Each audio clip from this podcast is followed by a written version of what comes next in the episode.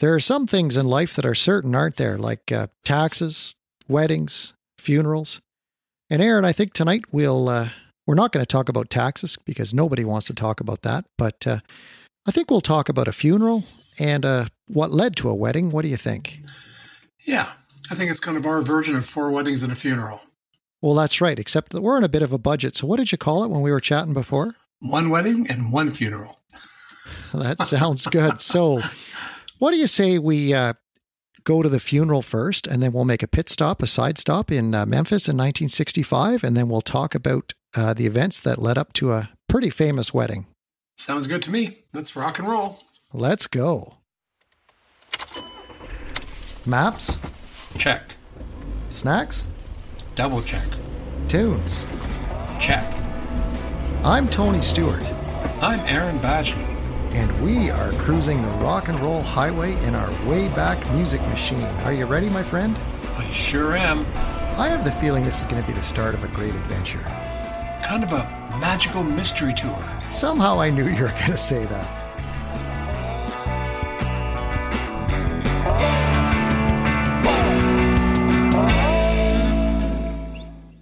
So I think, Aaron, uh, we're going to head back to May 14th, 1998. And uh, the world on that day lost a true giant in the music world, didn't they? They did indeed. The chairman of the board, Old Blue Eyes, Frank Sinatra, found out, well, the world found out that he had passed away. So let's punch it in for May 14th, 1998. 1998. Got it. Good evening. The man whose voice was a familiar and much loved sound in the homes of generations of ordinary people was mourned by them all today. Frank Sinatra closed his famous Blue Eyes for the final time early this morning after a heart attack in a Los Angeles hospital. He was 82. He started singing while waiting on tables at a small American restaurant. He ended having sung to the world. Today it was President Clinton who perhaps summed him up best. He said Sinatra was someone who really did do it his way. So we made it. Here we are at the Cedars Sinai Medical Center in Los Angeles, and the world has just found out that Frank Sinatra has passed away from health issues at the age of 82. And uh, what a legacy he left behind. Mm-hmm. Uh, where where do you start? I don't. know. I don't. I you know, I mean, he was a brilliant actor. I mean, from here to eternity, um, the man with the golden arm, singer, his voice he ran reprise. He owned Reprise Records, which well, that's right. Hendrix, Neil Young. I mean, Joni Mitchell. Um, he was he was just a friend of the mafia. Um. well, that's right. You know, he he always denied his uh, mafia ties, but they did. Uh, the FBI reports were released uh, after a certain while, and they confirmed that he indeed uh, was pretty well connected in that world. But but don't, don't you think they were just like childhood friends that grew up to be mafia people, and he just kind of went his way? well, I don't know, but uh, well, you know, you know, I'm Italian, right, on my mother's side, but we mm-hmm. have an uncle who we strongly su- suspect was uh, mafia. We we we're not positive, but uh, he had to leave North Bay when we were kids, and he was basically never allowed to return and never could talk about it. So, wow, yeah, very wow. very strange. a lot of Italians up there. Well, you know, I'm half Italian and half Irish, so I mean, oh, I'm, I'm, I'm, Canadian, but I'm uh, my my dad's from Italy, my mom's from Ireland, so there you go. Oh, there you go. But, uh, Sinatra, man, he he. Uh, do you know what was pretty amazing about him, Tony? What's that? Long before Madonna, here's a guy that reinvented himself and stayed relevant from the 30s, late 30s, right through to his, his passing. Really. Oh yeah, that's true. He was the father of invention. Boy, like he uh, nonstop, you know, and and it's not like his career took off like a rocket either. He struggled for a little while until he found his uh, stride, and, and it really wasn't until he started singing with the swing bands that his star shone. Boy. Um, well, and and so a little, little tidbit about about Sinatra. I mean, there's so much about him that's interesting. But did you know that he was arrested in 1938? I heard that, but uh, yeah, what was he arrested for? well, the first charge he was arrested for, he was 23 years old, and he was arrested and charged with seduction.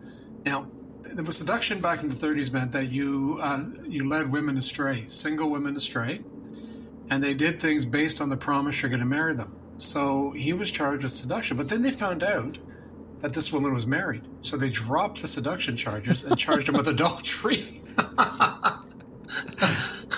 that sounds like something out of uh, Austin Powers or something, doesn't it? Can you imagine in 2021 someone being charged? Yeah, exactly.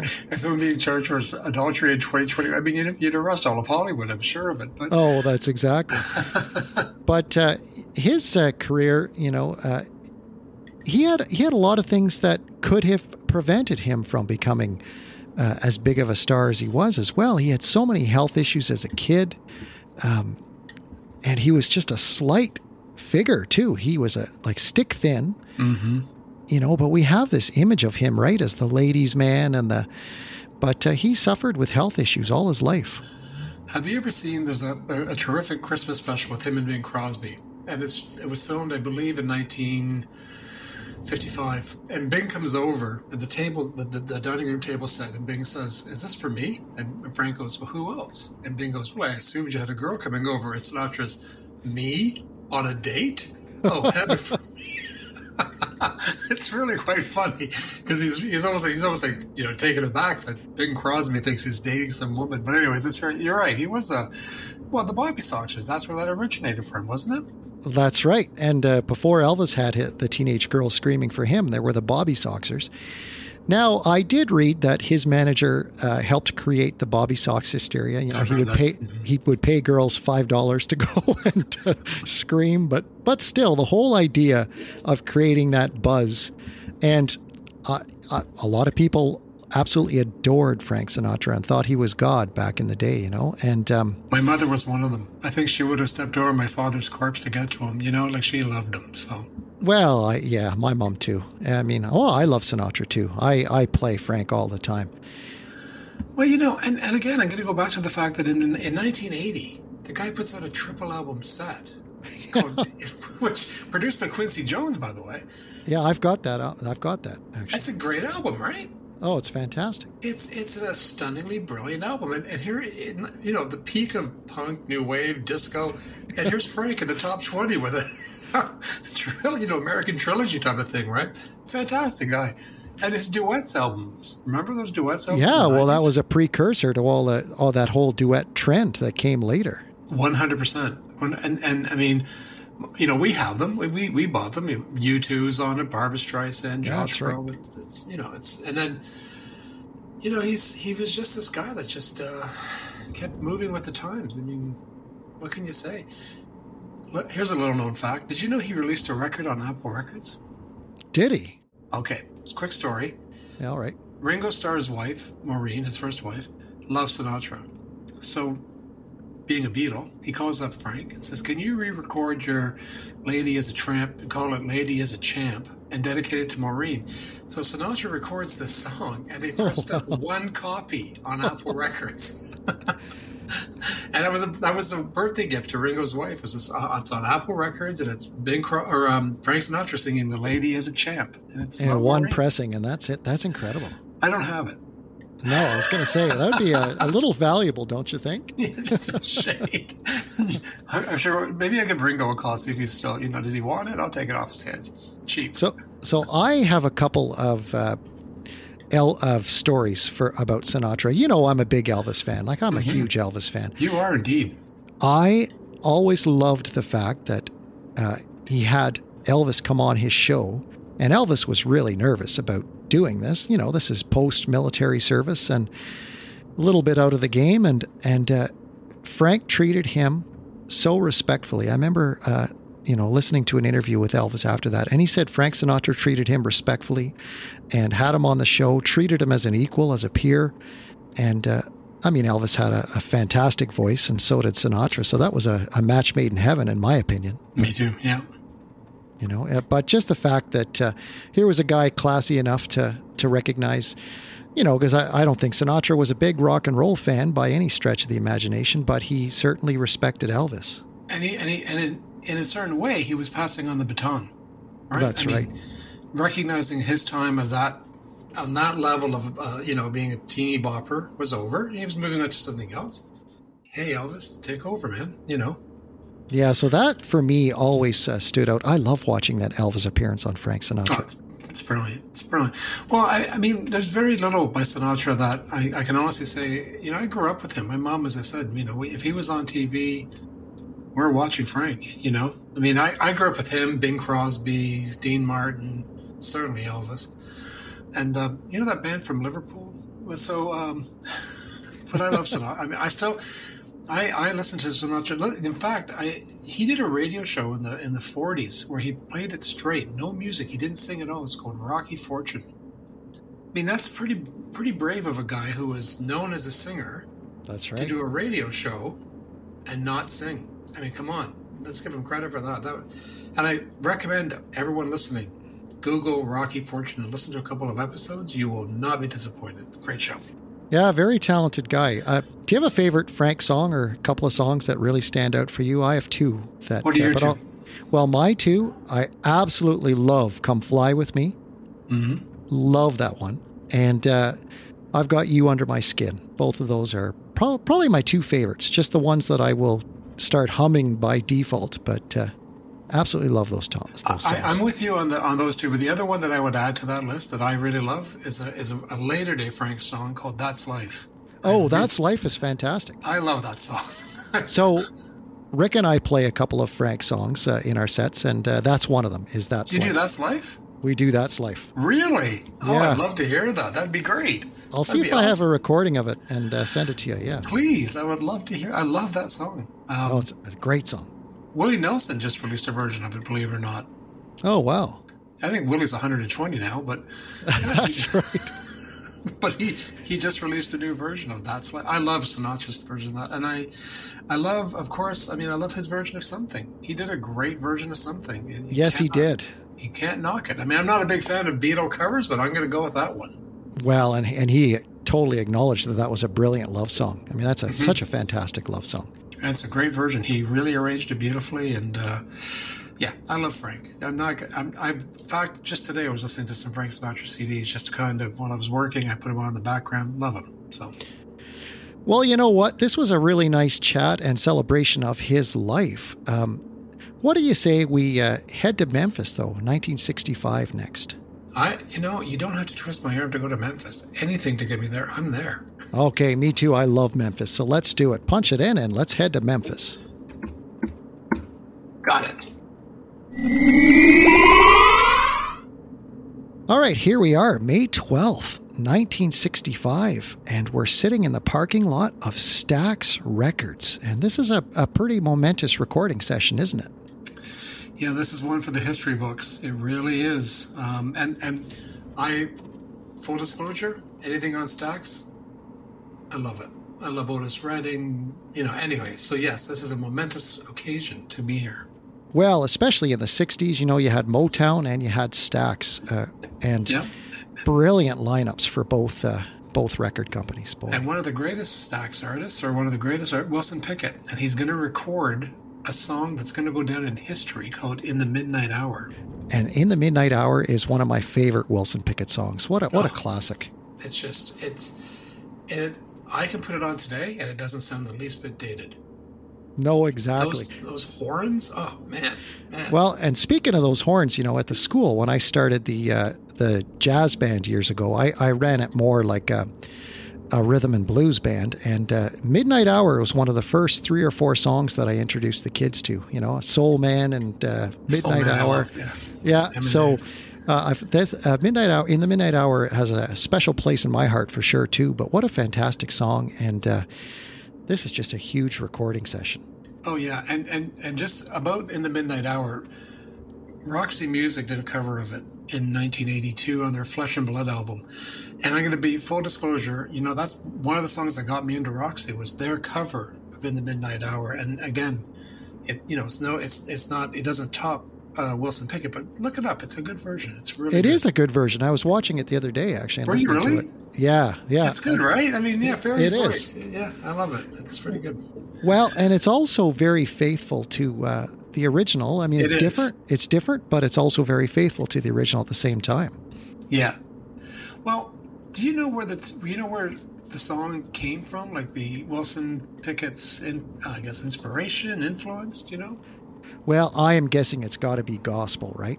That's right. Uh, Steve Cropper, said that he heard Wilson singing a song and listened to the same old church stuff he sang on. He was singing "See My Jesus in the Midnight Hour," "See My Jesus in the Midnight Hour," and I said, "I'm going to see my girl in the midnight hour. What about that?" And of course, history is made, right? I mean, I don't know would it have been as big a hit about seeing Jesus at midnight. I'm not so sure, but but you know, go and see your girl in the midnight hour, and you're you got a hit. Well, for sure, and. Uh, let's talk about the recording session itself too how they did it. This was a straight off the floor recording wasn't it? Everybody playing at the same time. Can you believe it's live? It's live. Yeah. I love that. Love that. It's completely live. And and and one of the people on the song steve cropper um, you know it, it, was so popular that the beatles they wanted to record um, in that studio because they loved the sound of that song and unfortunately it got canceled due to Brian Epstein said security problems in 1965. I'm guessing they just that they would have been overrun by women, girls screaming, but um, and, and, and, me screaming. If I was if I was there, I'd be screaming right along with the girls. Um, so yeah, no. Can you imagine if the Beatles have recorded in, in, in that studio? That would have been epic, epic. But oh, yeah, for sure. Um, yeah, great time, great song. It stands well, the test of time and it was always that that competition, right, between Stax Records and uh, Berry Gordy's uh, uh, Motown Records in Detroit, and just some brilliant music produced by both. What a what a time! Oh yeah, and and and then toss in Atlantic Records too, because they had like the Aretha Franklins, and uh, I mean they had a couple of uh, they were they were challenging Stax too. So you had the three kind of throwing at this music, which was just unbelievable and unbelievably good. Oh, for I, sure you like? are you a fan of Otis Redding at all? Yeah, I love Otis Redding. Yeah, me too. It's just one of my favorites. I could just put on Otis Redding all the time. Anyways, all, all, I'm a big fan of all that, uh, all that like that Motown and Stax era. Love that. You stuff. just, you you were just telling me you just saw a rather good documentary on Motown, right? Speaking yeah. of Motown. Yeah, I'll have to look up the title again. I can't remember the title, but it's fantastic, and it's uh, they got Berry Gordy and um, oh his name is escaping Smokey? me there. Smokey, Smokey Robinson. And uh, they're hanging out and visiting the old studio and, and chatting and telling stories. It's brilliant. Brilliant. Wow. I'm gonna, it's on Netflix, you said, right? It's on Netflix, so I will send it your way. And I'm telling you, Tony, as soon as those borders open up, you and I and Cynthia and Andrea, we're heading down to Detroit. You've got to go on the tour. You have to. It's, oh, I cannot wait. I've yeah, it's on my list. So I'd like to find out uh, what was on the charts that week. Well, it was a it was an interesting. I'm going to go album charts just because I always find I, I, usually do singles, so this time I'm going to do albums. And, and again, it's really a hodgepodge of stuff in '65. Number five is Andy Williams with his album Dear Heart, which, by the way, my mom had. Number four, The Beach Boys, The Beach Boys Today.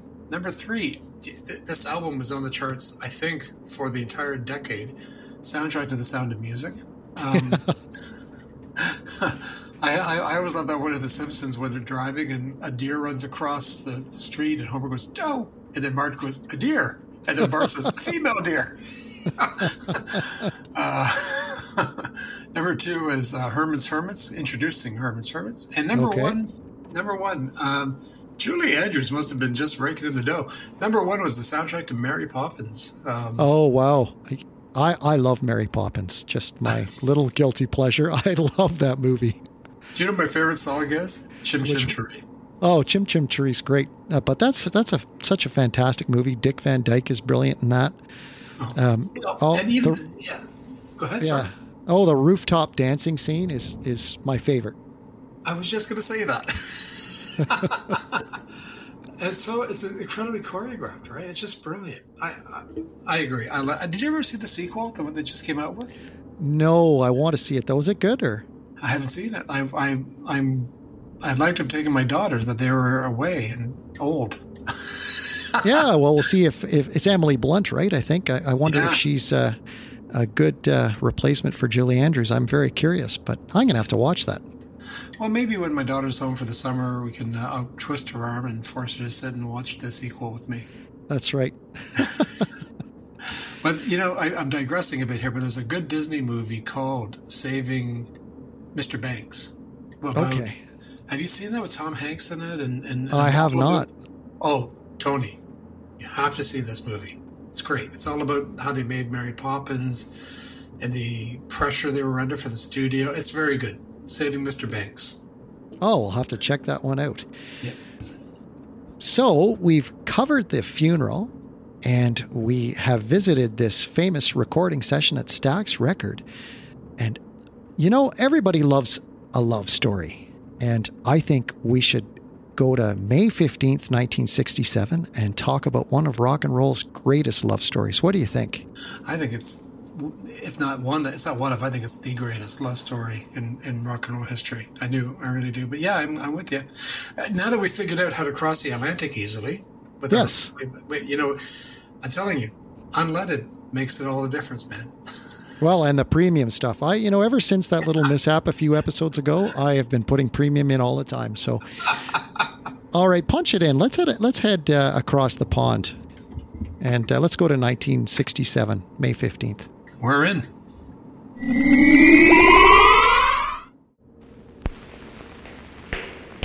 Marianne Lynch took off at 7:45 a.m.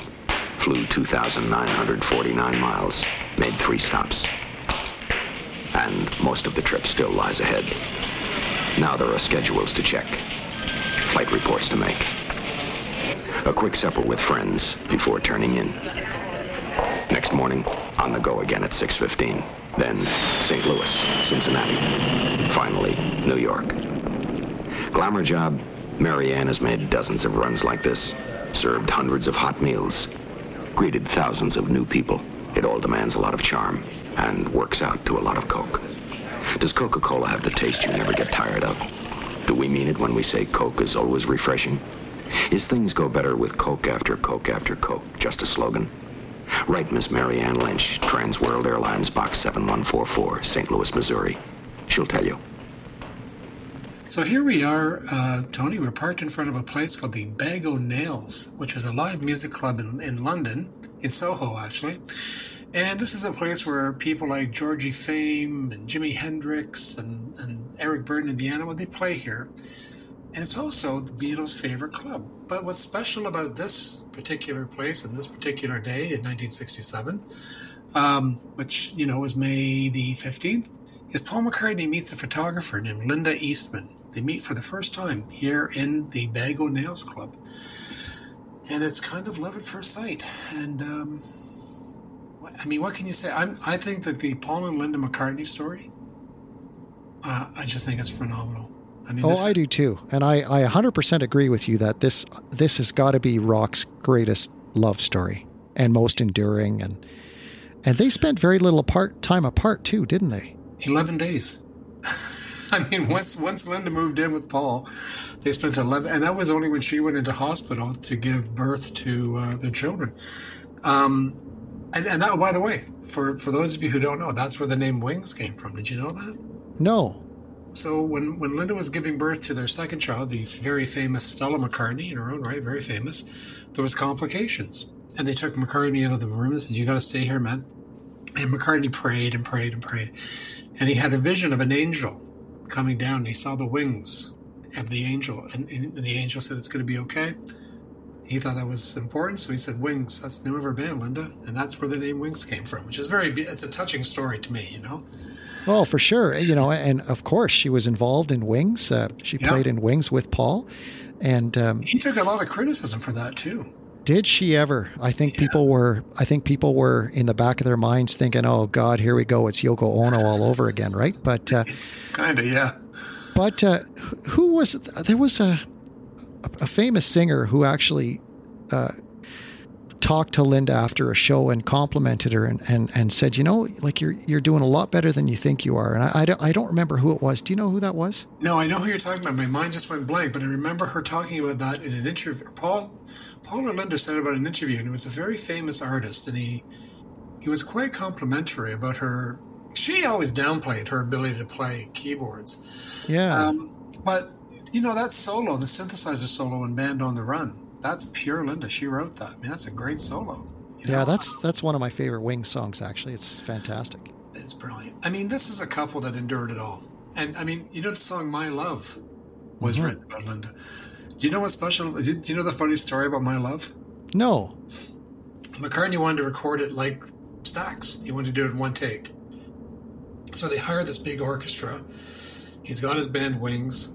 And just minutes before they're going to record the song, the lead guitarist at the time, Henry McCullough, leans over and says, You know what? I'm going to change the solo. Like, I know we've practiced one solo, but I'm going to change it. Paul's like, Oh, okay. Thanks, Henry. and they did it in one take. That song is done live off the floor with the orchestra, everything, you know? In one take. One take of My Love. And that song went on to become one of his biggest hits. I mean, number one around the world, right? Yes, uh, huge. Uh, you know, I remember talking to, um, this is a little bit off topic here, but it's about orchestras and recording sessions. Mm-hmm. So when you take a, like a Disney movie, now this would have been, gosh, maybe 2011. Uh, I was speaking with a, a Disney professional, um, musician, a trumpet player who played in, you know, all these big movies like The Lion King. And uh, he, you know how much it cost back then, even like in 2011, for one minute of orchestra time in a recording session? A lot. Ten thousand dollars a minute. A minute? So, are you serious? Ten thousand dollars a minute was the cost for that orchestra to be there. To, so, um, you know, he uh, he said like you don't make mistakes in this gig. Like you just don't. You can't. And so now, he, now I understand McCartney's kind of. Uh. Yeah, it's it's so pricey, right? Because these orchestras that you're getting in, they're all members of the union and you've got to pay union scale. Oh, of course, of course. Well, I didn't know that. That's a good gig. yeah. So he said you, have to, you got to be perfect for that. And let's face it. I mean, you don't get much more perfect than a Disney. I mean, uh, Disney soundtracks are are classic, right? I mean, Lion King is a good example, or Aladdin, or hell, go back to the you know 50s and 60s, or you know, bare, bare necessities. Well, that's right. but you know, McCartney supported Linda, the photography, her vegetarian, her cookbooks, the uh, frozen veggie meals you can buy in England and the States.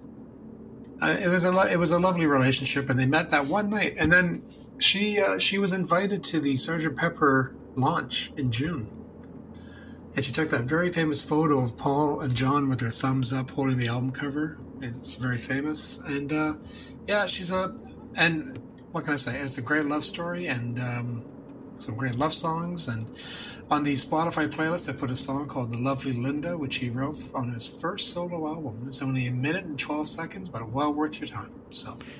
Yeah, you know they were a, a relationship of equals in terms of how they treated each other, and and uh, incredible. Yeah. I I love hearing stories about Paul and Linda, and he must have been so devastated when she passed, eh? Like, I can't oh, yeah. imagine. I, I, mean, I just think that, uh, well, he talked about getting counseling and, and his son moved back in with him. Um, 11 days.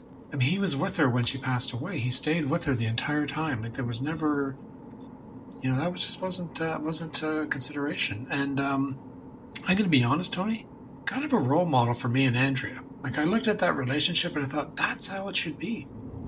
That's right. What? Mind you, Ringo and his wife just celebrated 40 years. They had an anniversary. Barbara Bach, 40 years. So. Yeah, there you go. You know, it's true love is there, you know, but uh, yeah, so a great love story that had a, I don't want to say a sad ending, it had a great ending because they were together and they made it work. And I mean, as I said, she, both of them took criticism for her playing in the band and, um, there's a great there's a great book though called Paperback Writer, which is an alternative universe about the Beatles, and it's very funny. It's about the Beatles getting back together again in the late '70s. And uh, Paul says to Linda, "Look, I'm really sorry, but the band wants to get together." She goes, "Oh, great! I was going to tell you this anyway. Steely Dan wanted me to join their band." I always thought that was funny. well, that's right. Uh, well, you know, when we looked at the uh, this week in rock and roll history, we were uh, looking for what we were going to visit, and this one popped up, and I thought, like, we have to do the love story because everybody needs a good love story to concentrate on, and and this was the biggest. Well, and let me let me just do a quick rundown of the top five albums that week, and and it's again, Tony, help me out here. Number, For sure. number five is Doctor Zhivago soundtrack. What's with these soundtracks? Number four, Ed Ames, My Cup Runneth Over uh, the Lovin' Spoonful, the best of which had a song that Paul McCartney that influenced Paul McCartney. Um, what a Day for a Daydream. Oh yeah. He wrote "A Good Day Sunshine" after hearing that. Uh, the Mamas and the Papas, "Deliver," and more of the Monkees at number one. Oh wow. Sound of Music, number six, and uh, the Temptations. You were talking about Motown earlier, and the Temptations had an album at number eleven, which was a live album, and they were at number nine with their greatest hits. And I'm sorry, I found it really funny that Mantovani and Lawrence Welk were in the top 100. Anyways, Uh, I used to. My grandfather was a big Lawrence Welk fan, so my I grandma, my grandma. yeah I grew up on a pretty steady diet of Lawrence Welk. You know, a one and a two. too, and, and the bubbles, all the bubbles. You know, that was his license plate. Eh? Did you know that? A No one. way. What, Are you serious? Yeah, A one and A two. Yeah, yeah. No. Oh, I'd love to see. I'm gonna Google that. I'm gonna see a picture. That's hilarious. That's hilarious. I mean, you know, he was what he was. Well, somehow we went from uh, Paul and Linda McCartney to uh, Lawrence Welk. to me, uh, since we said the words Lawrence Welk, I think it's time for us to uh, jump to the present. And I guess you've uh, you've got a song for me, don't you? I've got a I got a song for you this week. I do indeed. Okay, so uh, punch in uh, 2021 and let's head home. And I I'm waiting with bated breath. Here we go.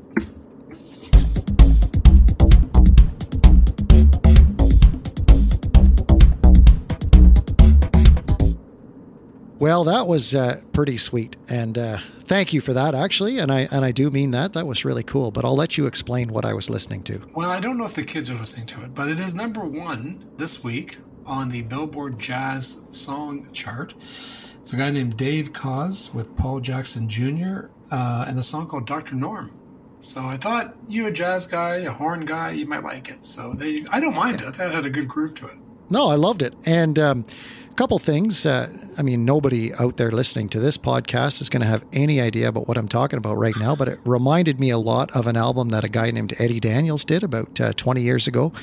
Um, good vibe, tasteful playing. I'm going to tell you, uh, you know, my tastes in jazz run very old school. Like I am, you know, the 30s and the 40s. Uh, I can't stand bebop. I I think uh, I, I admire bebop for the the technical prowess you have to have to play that kind of music, but it is uh, a very self-indulgent type of jazz, and in my opinion, that's when jazz started to lose uh, relevance. Was in the bebop era because it was all of a sudden it went from being this music meant for listening and dancing uh, into something totally different and uh, something you know something that became way too intellectual for the average person and, and uh, strayed too far from its roots. That's just my opinion. But this was uh, very cool, and uh, a couple of things I picked up on is during his solo. Uh, he quoted Miles Davis, which I love. He quoted a song called Four by Miles Davis, and I heard it right away. I was like, oh, wow. I thought you articulated that very well, quite frankly. I thought you expressed uh, expressed yourself remarkably well about bebop. Just saying, just saying. Well, it's just it it strayed from what it was supposed to be, and there's all kinds of theories about why that happened. But uh, you know, Miles Davis was one of the ones who rebelled against that, and he said, "No, this like he, you know, w- with his uh, push towards playing cool jazz instead." because he had been a bebop player for a while too, but it's just it became too much. Uh, I can't like if I go to a jazz gig now and I see somebody just up there shredding, I, I'll last about two minutes. I, I can't. Uh, it belongs in the practice room, you know. I, I'm the same with a with a rock and roll show. If a like a, I don't mind a guitar solo that's a couple minutes long, but if someone's going to be overindulgent and and you know shred for 20 minutes up there, I- like that stuff is great for the practice room, but not so great for audiences, you know. It's like those twenty-minute drum solos from the prog rock days. Like, okay, you can play the drums. Yeah, yeah, and and just a little bit self indulgent, you know. But uh, but uh, great choice. Thanks for that. You're welcome. And, and you mentioned Miles Davis. I was watching a, concert, an old concert from hmm, I don't know what year it would be, 1990. You talk about a guy who reinvented himself. Well, this concert is 87 with Prince. And he just comes on during Prince's encore. And he just, you know, it's Prince and Miles Davis. It's pretty damn cool, right? Oh, and Miles reinvented himself so many times, and uh, you know the, the most influential jazz uh, musician in history, in my opinion. I mean, he just steered jazz in a ton of different directions, and the epitome of cool. What a guy! you, think, and you think he was cooler than Perry Como? oh,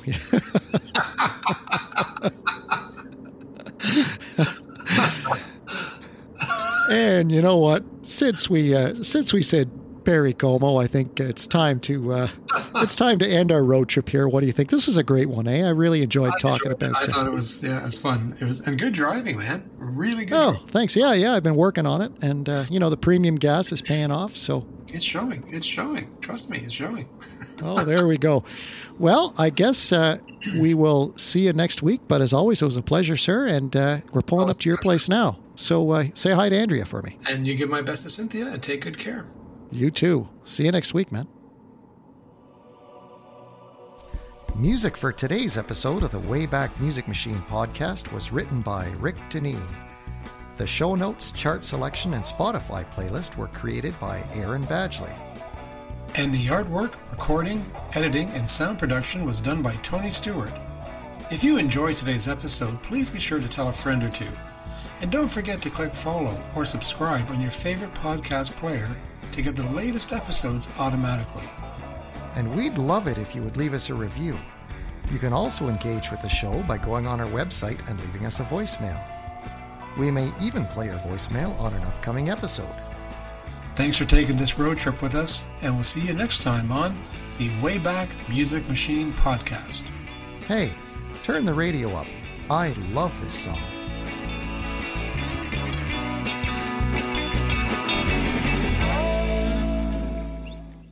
The Wayback Music Machine podcast is a Stewie Tunes production.